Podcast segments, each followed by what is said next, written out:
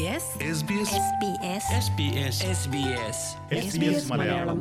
വാർത്ത.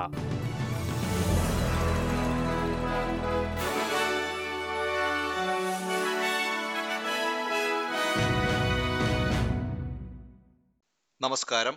SBS മലയാളം ഇന്നത്തെ വാർത്തയിലേക്ക് സ്വാഗതം. ഇന്ന് 2022 ജൂലൈ 22 വെള്ളി. വാർത്തകൾ വായിക്കുന്നത് സജോ ജോൺ. ഓസ്ട്രേലിയയിലെ വിദേശ നിക്ഷേപത്തിനുള്ള ഫീസ് ഇരട്ടിയാകുന്നു. ഗാർഹിക മേഖലയിലും ബിസിനസ് രംഗത്തും നിക്ഷേപിക്കുന്ന വിദേശികൾക്ക് ഇനി ഇരട്ടി ഫീസ് നൽകേണ്ടി വരും. ഇന്ന് ബ്രിസ്ബെയിനിൽ നടന്ന ഫെഡറൽ, സംസ്ഥാന, ടെറിട്ടറി ട്രഷറർമാരുടെ യോഗത്തിന് ശേഷമാണ് ഈ കാര്യം സ്ഥിരീകരിച്ചത്.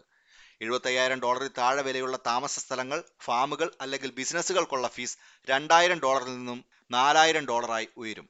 വീടുകൾ അല്ലെങ്കിൽ മറ്റ് താമസ സ്ഥലങ്ങൾ, ഫാമുകൾ, ബിസിനസ്സുകൾ എന്നിവയുടെ പരമാവധി ഫീസ് $5 ലക്ഷം നിന്ന് $1 മില്യൺ ഉയരുന്നതാണ്.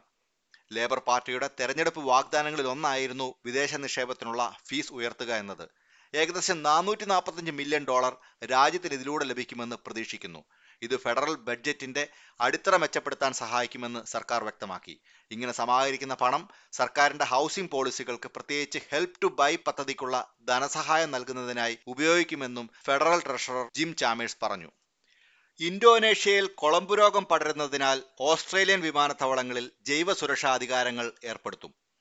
ഓസ്ട്രേലിയൻ ജൈവ സുരക്ഷാ നിയമം അനുസരിച്ച് ഇന്തോനേഷ്യയിൽ നിന്ന് മടങ്ങുന്ന ഓരോ യാത്രക്കാരനും ഫുഡ് മാറ്റ് ഉപയോഗിക്കുവാനോ ജൈവസുരക്ഷയുമായി ബന്ധപ്പെട്ട മറ്റ് നിർദ്ദേശങ്ങൾ പാലിക്കുവാനോ നിർബന്ധിതരാകും. 2015 രാജ്യത്ത് ജൈവ സുരക്ഷാ നിയമം നിലവിൽ വന്നതിന് ശേഷം ഇതാദ്യമായാണ് നിയമം പ്രാബല്യത്തിൽ വരുന്നത്. അതേസമയം കൊളമ്പ് രോഗത്തെ പ്രതിരോധിക്കാൻ ഫെഡറൽ സർക്കാർ ഫലപ്രദമായ നടപടികൾ കൈക്കൊള്ളുന്നില്ല എന്ന വിമർശനം പ്രതിപക്ഷമുയർത്തി. ഇന്തോനേഷ്യയിലേക്കുള്ള അതിർത്തികൾ അടയ്ക്കണമെന്ന് ചില പ്രതിപക്ഷ എംപിമാർ സർക്കാരിനോട് ആവശ്യപ്പെട്ടിരുന്നു. എന്നാൽ കർഷക സംഘങ്ങളുടെ എതിർപ്പ് മൂലം ഈ ആവശ്യം നിരസിക്കുകയാണ് ഉണ്ടായത്. കൊളമ്പ് രോഗത്തെ ചൊല്ലി പ്രതിപക്ഷം അനാവശ്യമായി ഭീതി പരത്തുകയാണെന്ന് കൃഷി വകുപ്പ് മന്ത്രി മറേ വാട്ട് പറഞ്ഞു. മറ്റ് നിയന്ത്രണ നടപടികളെക്കുറിച്ച് പരിശോധിക്കുവാൻ തന്റെ വകുപ്പിന് നിർദ്ദേശം നൽകിയിട്ടുണ്ടെന്നും മറേ വാട്ട് കൂട്ടിച്ചേർത്തു. 6 മാസം മുതൽ 5 വയസ്സ് വരെ പ്രായമുള്ള കുട്ടികൾക്ക് COVID-19 വാക്സിനുകൾ നൽകണമോ എന്ന കാര്യത്തിൽ അന്തിമ തീരുമാനമായിട്ടില്ലെന്ന് ദേശീയ വാക്സിൻ ഉപദേശക സമിതി വ്യക്തമാക്കി. കുത്തിവയ്പ്പിന് അന്തിമ അനുമതി നൽകണമോ വേണ്ടയോ എന്നത് ഇപ്പോഴും പരിഗണിക്കുകയാണെന്ന് ഓസ്ട്രേലിയൻ ടെക്നിക്കൽ അഡ്വൈസറി ഗ്രൂപ്പ് അഥവാ അറ്റാഗി അറിയിച്ചു.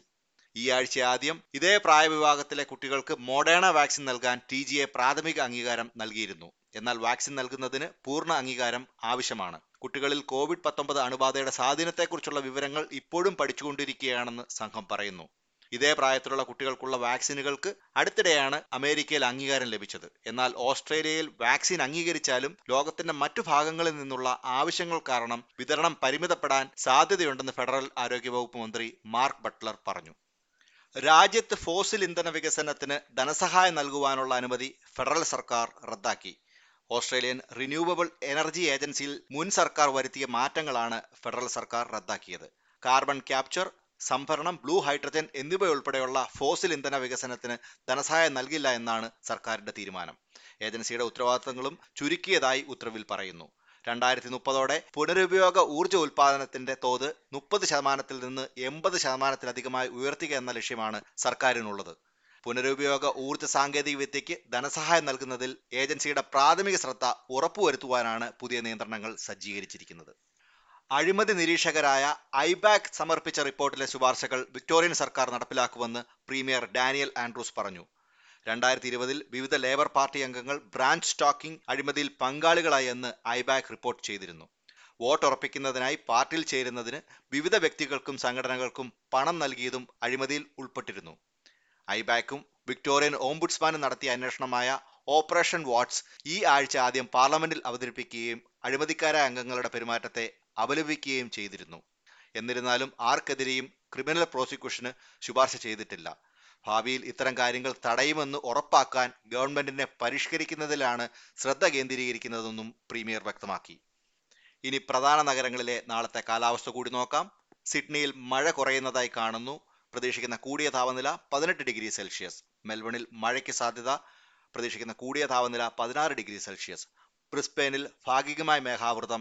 പ്രതീക്ഷിക്കുന്ന കൂടിയ താപനില 21°C. പെർത്തിൽ മഴയ്ക്ക് സാധ്യത 19°C.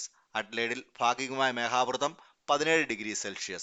ഹോബാർട്ട് ഭാഗികമായ മേഘാവൃതം. പ്രതീക്ഷിക്കുന്ന കൂടിയ താപനില 15°C. ക്യാൻബറ മൂടിക്കെട്ടിയ അന്തരീക്ഷം 15 ഡിഗ്രി സെൽഷ്യസ്, ഡാർവിൻ തെളിഞ്ഞ കാലാവസ്ഥ, പ്രതീക്ഷിക്കുന്ന കൂടിയ താപനില 29 ഡിഗ്രി സെൽഷ്യസ്. ഇതോടെ ഇന്നത്തെ വാർത്താ ബുള്ളറ്റിൻ ഇവിടെ പൂർണ്ണമാകുന്നു. ഞായറാഴ്ച വൈകിട്ട് 9 മണിക്ക് SBS മലയാളം 1 മണിക്കൂർ പരിപാടിയുമായി തിരിച്ചെത്തും. ഇന്നത്തെ വാർത്ത വായിച്ചത് സജോ ജോൺ.